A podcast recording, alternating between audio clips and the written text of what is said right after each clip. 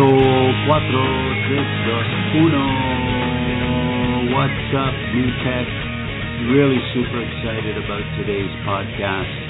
Uh, on the show today is Mr. Eric Sleepy Floyd, retired NBA basketball professional, North Carolina Hall of Famer, and just a wonderful, wonderful human being.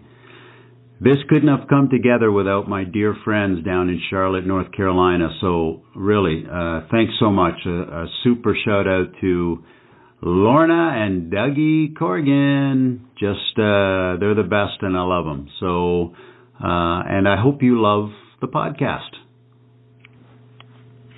Really excited to have on the podcast today, Mr. Eric Sleepy Floyd. How are you doing, Sleepy? I'm doing great, staying safe down here in Charlotte, North Carolina. Uh, working hard and just staying safe and, and, and, and playing a little golf. Oh, well, that's great. I, I think that's one of the only sports we can handle uh, in this post COVID world, but I see things are opening up slowly and safety and health is the main, main goal here for everyone. So hopefully we'll get through this together. Yes, definitely.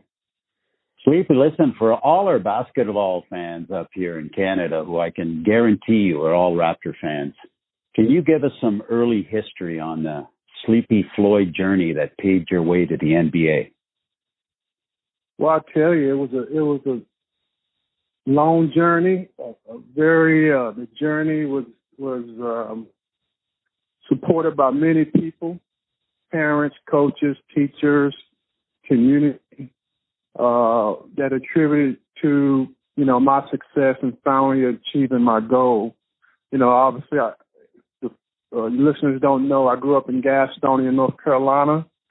Uh, one of my childhood friends was James Worthy, the Los Angeles Lakers Hall of Famer great, and uh, basketball was our passion.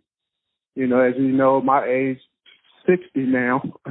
to go back when I was growing up, there was no internet, social media, podcasts, or anything of that nature. Uh, so we just lived in the gym 24 7. Uh, that was our vice, and we played sun up to sundown. Uh, so, you know, played at Hunter Huss High School in Gastonia, North Carolina. Uh, was fortunate enough to get a scholarship to uh, Georgetown University mm-hmm. by for Hall of Fame and legendary coach, uh, Coach John Thompson, and had an outstanding career at Georgetown. Again, supported by great coaching staff, great mentor and Coach Thompson. Uh, being able to get experience and exposure at a, at a great academic institution like Georgetown University that, that pretty shaped my thinking and philosophy moving forward. And mm-hmm. I ended up getting drafted. Um, well, let me go back. Ended up playing for the national championship game against the University of North Carolina and Michael Jordan and James Worthy led team. After that, was fortunate enough to be drafted into the NBA uh, in the first round by the uh, New Jersey Nets in 1982 and that's kind of a short version of my travels to the to the NBA. Um, uh, but basically, learning lessons of uh, dedication, motivation, just being persistent uh, as far as practicing and competing, and uh, really working on my craft to become a better player and a better teammate.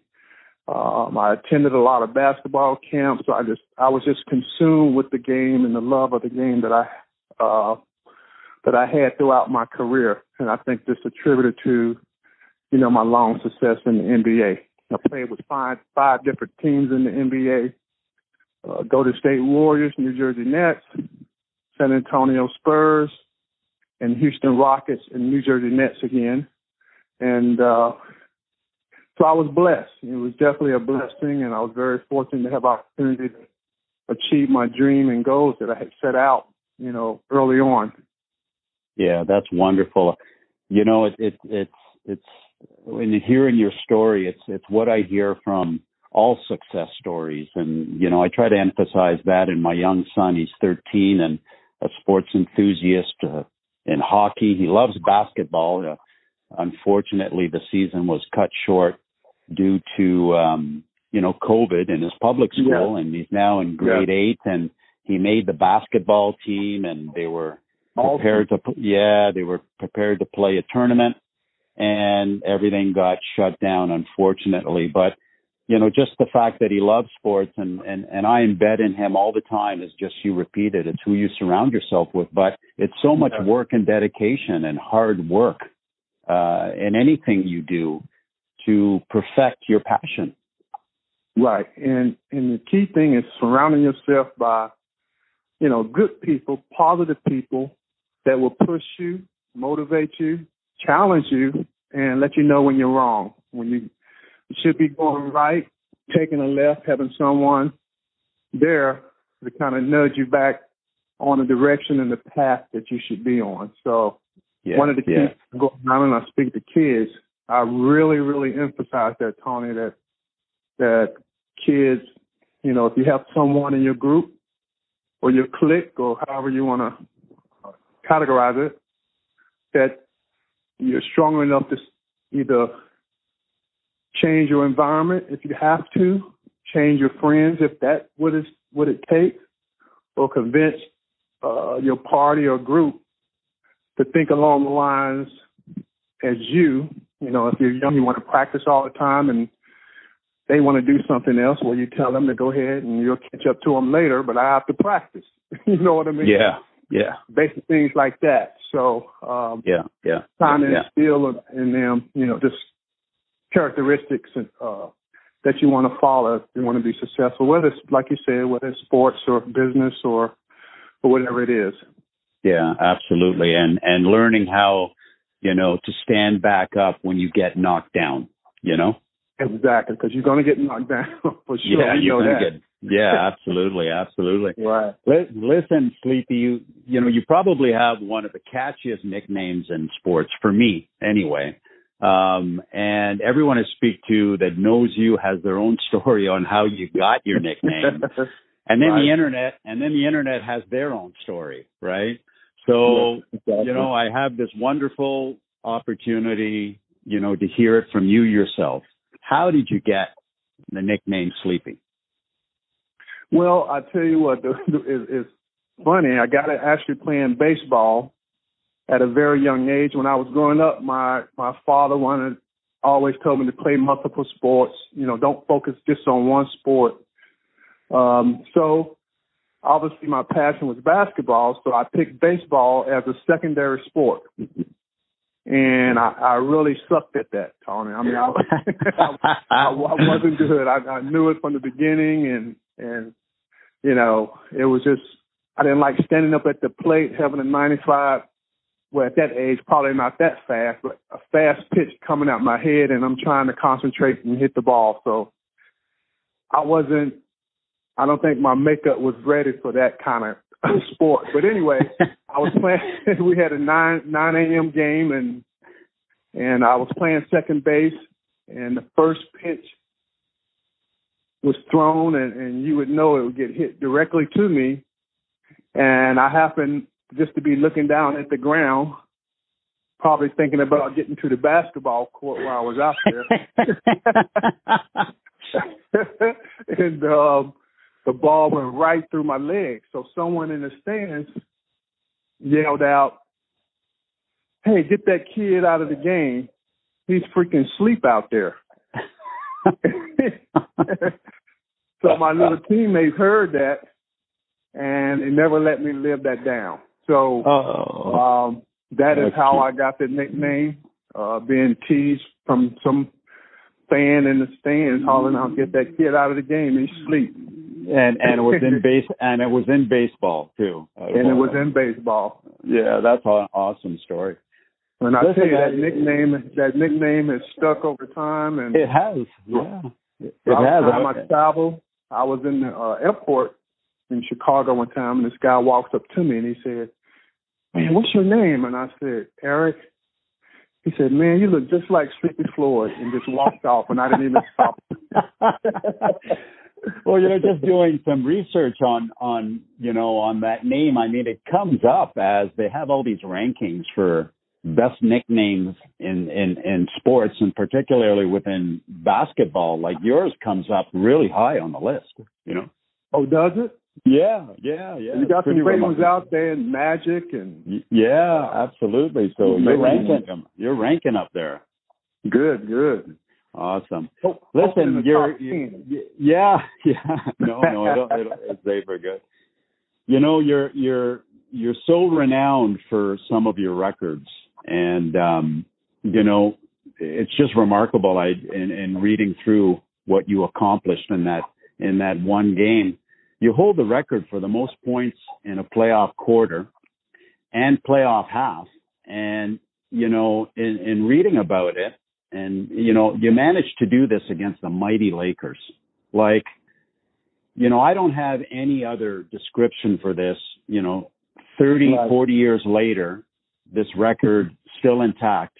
Like, you had to be possessed on that right. day. Like, you just had, I, I, when I think about your accomplishment, I, I almost relate it, you know, me as I love the game of golf and playing golf out there. It's like I've had games where I'm right. putting the ball, and that hole looks huge, and everything goes in. It, it doesn't yeah. matter what you know. You're talking to me. I hit the ball. It, the ball goes in. Man, can you ju- can you just take us back, Sleepy? I mean, you you uh, that is such an, an incredible day. I mean, somehow can you bring us back to that moment and yes, and, and and what possessed you? You know. Yes, well, uh, like you mentioned before, they were the, the mighty Lakers, and their roster was stacked with some Hall of Famers and Kareem and Magic and James Worthy and other great players like Byron Scott and, and Michael Cooper. And at the time, you know, we were just the little Warriors down the road from LA, you know, just trying to establish ourselves as a bona fide playoff team. Mm-hmm. And the, the round before that, we were down 0-2 to the Utah Jazz. John Stockton and Karl Malone uh, led team, and we won three in a row just to get in the opp- get op- get the opportunity to play against the Los Angeles Lakers in the second round. So obviously, odd odd make- makers, and you know you were going to put your money on the Lakers to win that. Mm-hmm. So we were o- overwhelmingly uh, you know, pick to lose the series or not really not even to take a game really off the Lakers.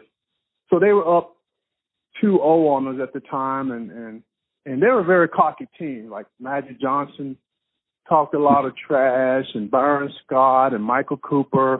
Even the guys on the bench who didn't play, they were talking trash. you know, okay, I can get Magic and Kareem and those guys talking trash. But even the guys, they were so cocky. The guys at the end of the bench thought they were so good, you know, that they yeah. were talking trash. So anyway, you know, we were down, I think, about 14 points going into the fourth quarter, and I just took it upon myself. I said to myself, well, let me be aggressive to start the fourth quarter to see if I can change the momentum of the, of the game. Because at the time, I mean, you know, I was a point guard. And my main role was to distribute uh, control the floor of the game, make sure some of our bona fide scorers like Purvis Short, and Chris Mullin, and J.B. Carroll, you know, got their touches and, and, and got into the floor of the game. But at the 4th mm-hmm. quarter, I just took it upon myself and, you know, I went to the basket the first time and I scored. And everything was just so instinctive, you know. Mm-hmm. And and I just had in my head, you know, some of the things that Michael Cooper and the group was talking. You know, it's easy to talk trash when you're ahead. You know. Yeah, yeah. when, when you're up and you got the kind of team that they had at the time, you know, it's easy yeah. to, you know, put the chest out, so to speak. Yeah. So anyway, I just instinctively started playing, and the guys kept giving the ball to me, and and I joke about it. I say, when Joe Barry Carroll is passing you the ball, you know you must be doing something good. but he was one of those guys that look, he was a great scorer. So when he received the ball, chances are you weren't going to get it back. So, yeah. um, so even he had recognized that I was on this amazing role, and and and it was a definite uh, team effort. Um, but we had always played the Lakers very well throughout the year because they they played the same style, up tempo that we like to play. Yeah. So we had some competitive games with them, you know, throughout the regular season. So we felt that we can beat them. You know, we didn't realize, or we didn't, you know, believe the hype or how good they were, or they were just amazing team. We felt that we could actually beat them. So um, one thing happened to another. Like you said, every shot I put up went in. Every move I attempted, I evaded the defense. Um, and when the crowd got behind us and the team, the bench, it was just an amazing afternoon. It was on Mother's Day as well. Oh, and I had my wow. parents out, and it was just a, it was just one of those perfect storm when everything just Yeah. came together for us and, and Yeah. on and off the court, and it was just a great win. remarkable, remarkable. Um, and and I congratulate you on that feat and that is still intact. And and I hope you hold on to this record forever, Sleepy. But d- does it ever pass through your mind, you know, as as you know, you ended your career and and sustained and maintained that record, and the years went by, and and the greats after you. Did you ever think to yourself uh, that it would be a player that had played and was close. Uh, did, did you ever have the mindset of saying, you know what, I, I think this kid is going to do it? Well, yes. Oh my gosh, Steph Curry, of course. Have, they've come close many times. Kevin Durant has come close. Klay Thompson was an outstanding player, one of my favorite players in the NBA. The entire NBA is Klay Thompson, and uh, he's come close um, several times in the playoffs. Now, I think he did beat the record, but it was during the regular season. I Yeah, think he made yeah. 37 and a quarter, but that was the regular season. Mm-hmm. You think about all the great players that came, you know, since I retired, Allen Iverson and all these amazing, you know, scorers, Carmelo Anthony and LeBron James and, you know, some of the all-time great scorers have not eclipsed that, that record. So I'm, I am kind of shocked there. It's Mhm. just a matter of time before they break it. But, um, well, I shouldn't say that because I, I, I established that in '87 and it's still there. But Yeah, sooner or yeah. later they have to break it, right? Well, I, you know, I don't know. I don't know, uh, Sleepy. I mean, it, it just, uh, you know, it obviously complements the feat and what you did and, you know, could be etched in history forever, you know, so it's just remarkable what you did. And I congratulate you on that. And, and, um, you know, I hope it sticks around forever. Yeah, every year. I mean, during the playoffs, when someone gets close, I get all these calls from all around the country, and Yeah, yeah. uh, you know, saying, "Hey, they're Yeah. getting close," or "What do you think about, you know, Yeah. chances of this guy breaking it?" So it keeps me rep. That's for sure. Yeah, that's for sure. That's wonderful. That's wonderful. Listen, you know, Sleepy, the you know the world's changed. Uh, you know, I- obviously it's it's it's the topic worldwide. Um, the world we now live in is is changed dramatically.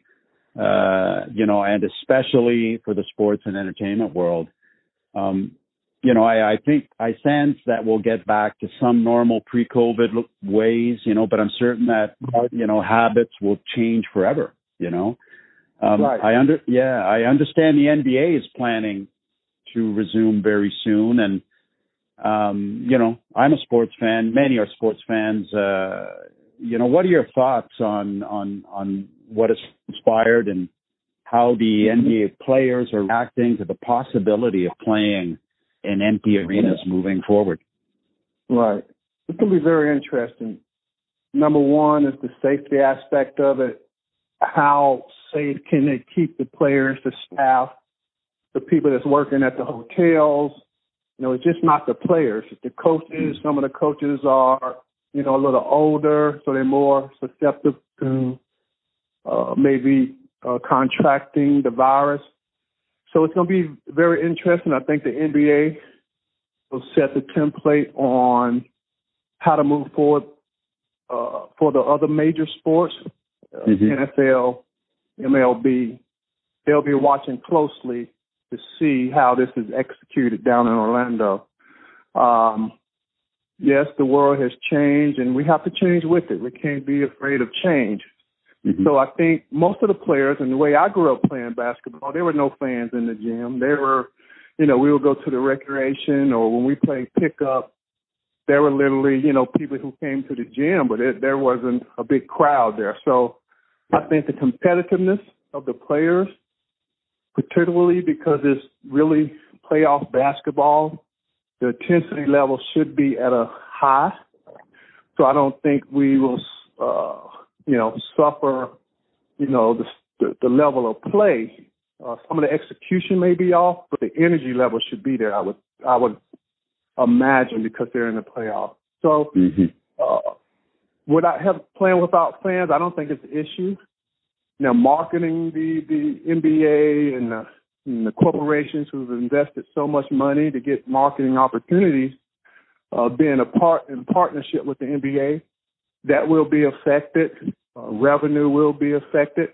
Not having fans inside the arenas, and we'll see how that trickles down to the players' salaries and and so there's all kinds of issues that need to be examined um, as we move forward and, and, and reestablishing, you know, the the league. So it's, yeah. it's going to be interesting. Yeah, yeah, and you answered, you know, pretty well. My my next question was, uh, you know, at the NBA ranking and and, and top salaries in in sports, um, some of the top salaries in professional sports, and and you know the teams are so dependent on gate revenue you know is right. you know what's the future going to be in the way these salaries are split i mean the nba and ownership has has been amazing in in the growth right. of the sport and supporting and sharing revenue but at the end of the day if you eliminate gate revenue just as you mentioned sleepy uh, all of a sudden your marketing gets affected yeah. um, many many ways of, of, of revenue get get affected right in this in this new world. Yes, it does, and and one great thing about the NBA, uh, maybe above all the other major teams, the relationship ship between the players, as as you mentioned, revenue sharing has always been uh, uh, negotiated where both sides win normally. So having that great relationship with with the players association and the ownership and the and the and and and, and Adam, that's going to work well for for our league. But yes, mm-hmm. the, the revenue will be affected. I'm sure agents out there won't like that because their percentages yeah. will, will go down. but I think you know if you got uh, the interest of the NBA and the NBA surviving, as all the players and you know um, the GMs and the owners want the yeah. league to continue, then they have to work together, and that's going to be compromised financially on both sides um, to be successful going through mm-hmm. COVID. Yeah, no, I, I mm-hmm. totally get it. Yeah, it's going to be something, and and and um, you know, I also wanted to ask you, and I, bring this up because in, in, in the love of hockey that most Canadians have up here, I I I had the opportunity to meet Bobby Hull. Um, you, know, you know, uh, yeah, an awesome star with the Chicago Blackhawks, and uh, his son, an awesome All Star that that came, you know, afterwards, and and in conversations about his history and journey and the old timers, etc uh, he'd always have a way of bringing up, man, my son makes more, my son makes more money in one year. Right. you know, that I did my whole life. Right. You know, did, did I ever start playing at the wrong time? Right. Yeah. You know? Yeah. Um, you know so does that ever cross your mind when you look i mean i i just compliment the nba and the players association and the ownership you know and the owners of the teams i mean they're doing it together and mm-hmm. they're they're sharing do you ever look back and say man i you know i i I, I wish I started 20 years later or, or 30 years later. Does that ever enter we your mind? We always Say we were born. We always say we were born 20 years too soon. yeah. well, yes, the players. We talk about that all the time, and we discuss it. And, and I had found this formula on on um online one time where you could you know, put your stats in and how would Mhm. it uh, relate and compute. Um, you know, in today's time, and my salary was quadruple what I made when I played. If I played in this era, you Wow. know. Yeah, yeah, yeah, Um, for sure, sure. No, but, we you talk know, about it and we yeah. discuss it all the time. Trust me. Yeah, yeah. But I think, you know, when as I as I tell my son and and I know that, you know, based on your story of, of getting into the NBA that really money isn't really it's the passion of the sport, right? You know? Yes, it is. Yeah, if you don't have Yeah. the passion, or if you're just playing for monetary gain, and monetary gain is great, but to become an NBA player or just a player where you're trying to make college or make your high school team or whatever it is on whatever level, whatever sport, you got to have a passion. Yeah. If someone is pushing you and telling you, oh, you need to practice, or they should be telling you to stop practicing, you're practicing too much. Yeah. You know, that's the hmm. response that you should be hearing from people. But yeah, Sure. passion drives you and it motivates you. And competition, you know, you hear the great players talk about, uh, you listen to Tiger Woods, it's the competition, or Michael, it's the competition, or myself, or other great Mhm. players, or not even great players, just to make it to a certain level. Yeah. It's all yeah. about competition. That's why I don't think the fans will affect the play. You know, uh, the Mhm. golf tournament was on today, and I check check it out for a few minutes. They have no fans, but the golf has not suffered. You know what I mean? The the, the Yeah. level of golf play has not suffered because of the fans not being there. Yeah, so true on that competition side. And and you had mentioned, you know, MJ, Michael Jordan. Did you see that Netflix special on The Last Dance with him? Yeah, I watched some of it. I didn't watch all of it, but you know, it was impressive, and you saw the level of Oh, uh passion, right? Yeah. That you know that it takes to be great in a sport or make the NBA or NFL or you know make Yeah. the team. It takes a lot. It takes a lot of sacrifice, you know, and Mhm. uh and motivation. Absolutely. yeah. I know, I know, I- I know. Sleepy, you have some connections with, uh, and our rap, the Raptor Nation here will be happy to hear this. Uh, that you have some, you know, great Raptor alumni connections. And but first, I wanted to ask you, you know, what what your thoughts were of the Toronto Raptors' run to glory last season, and you know,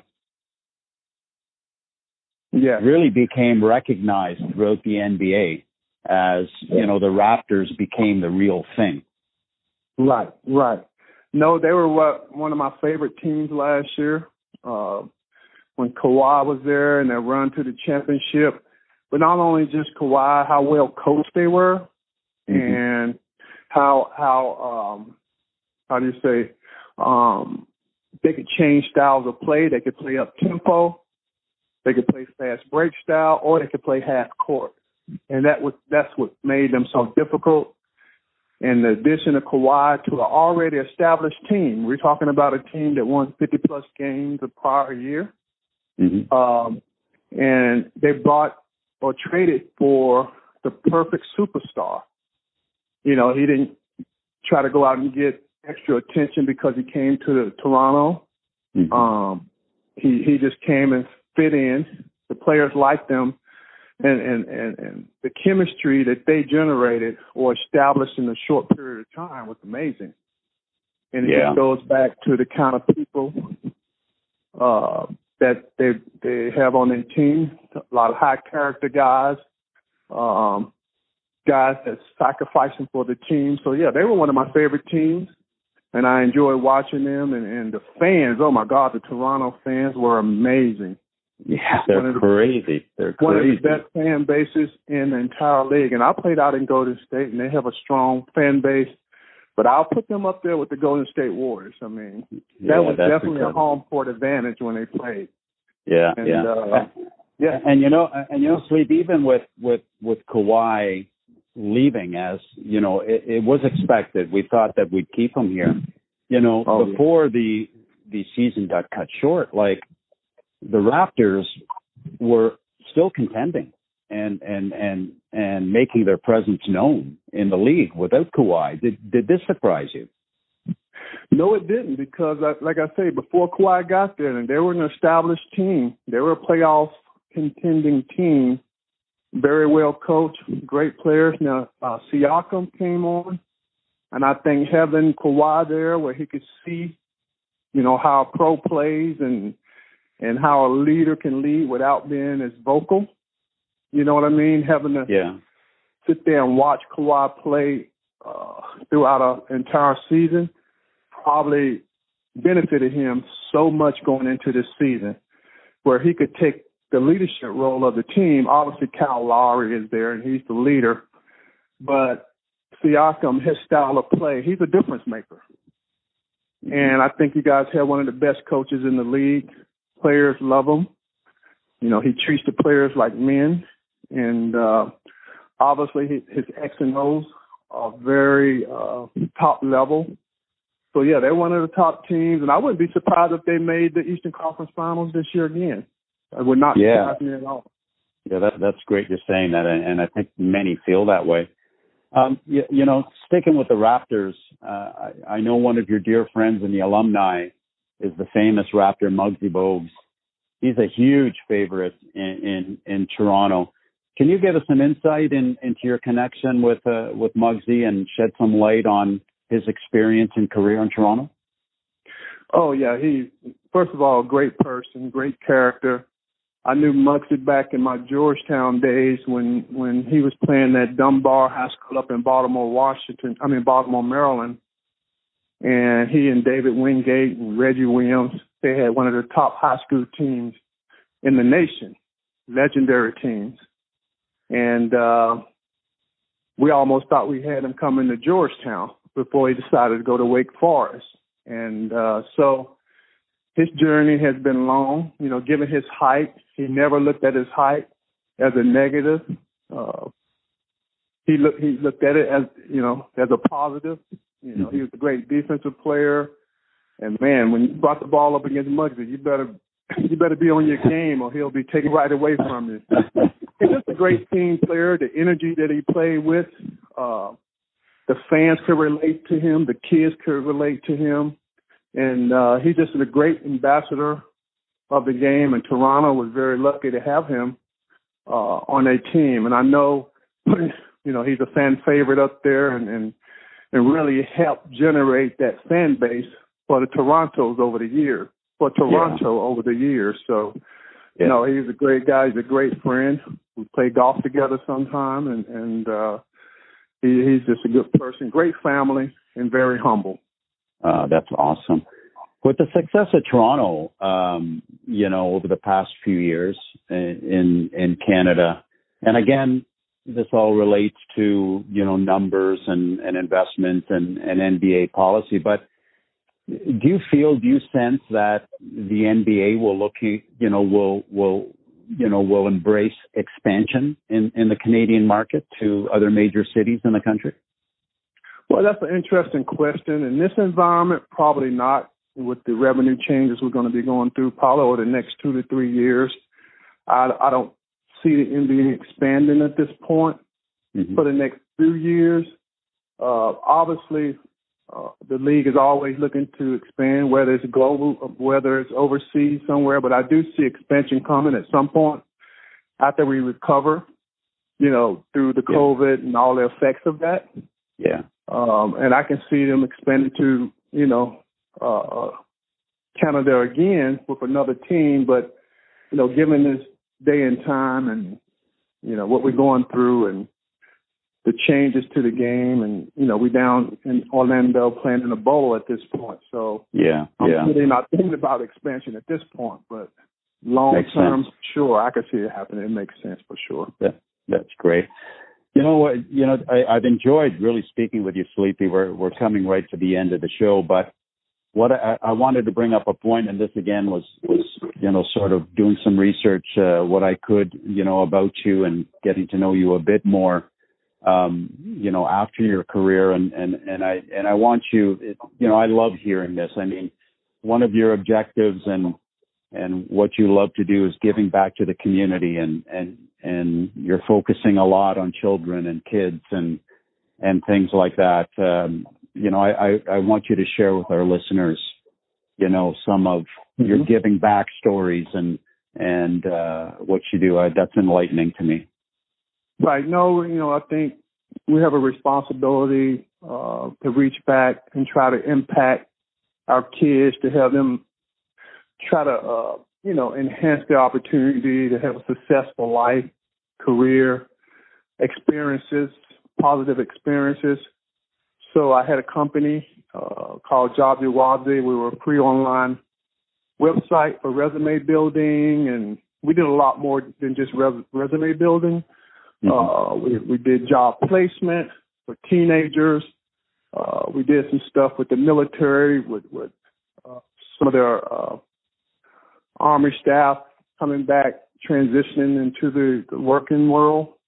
Um, so yeah, just trying to create opportunity to teach kids, you know, the importance of integrity, respect, uh, hard work, um, and just giving them an opportunity. I find that if you give a kid direction, opportunity, and um, uh, you know, focus, a lot of them will be successful. We just got to, you know, give them an opportunity to go into a program, whether, whether whatever that program may be, mm-hmm. and, and just give them an opportunity to excel. You know, yeah. never look down on them based on their economic uh, community that they come from or family that they grew up in. Uh, treat them all the same, and, and, and it's up to us to give them the opportunity to excel. That's one thing I like about and admire about so many of the NBA players in the league, like LeBron James, who created a school. Um, so many players giving back, reaching back into their communities, making a difference. You know, a lot of times we hear through the media, you know, they report on the negative aspects of the sport uh, for headlines a lot of times. But a lot of these NFL guys, baseball, they are doing an amazing job in creating opportunities for our youth. And our youth, it's definitely that they're going to change the future. They're going to make it better for everybody. And um, so, yeah, my my my word to everyone is reach back, try to help someone, create a program, mentor someone. Uh, if you see a kid, you know, you don't have to be part of an organization to help one kid out. Uh, you can just reach back and try to help them out, whether it's financially or opportunity wise or advice, then that's what you want to do. Beautiful words, Sleepy, and uh, what a way to end the podcast. Just honored to have you on today, and uh, it's been a real blast speaking with you. And I hope that you know the borders open up a bit, and I'll make the journey down and bring my clubs down to go see Dougie. Yes, let's do it. I look yeah. forward to it. And we'll get on the track. We and got, as, we got deal, mutual dear friends here, and uh, yeah, that'd be awesome. As long back. as we can, as long as we can use Canadian dollars as a as the betting tool. That's right. That's for sure. That's I'll for take sure. I'll thanks take for having me. I appreciate it. Yeah, I'd love to come back on. Oh, thanks so much, Casey. Have a good one, man. Over and out, bro. Thank you. Thank you.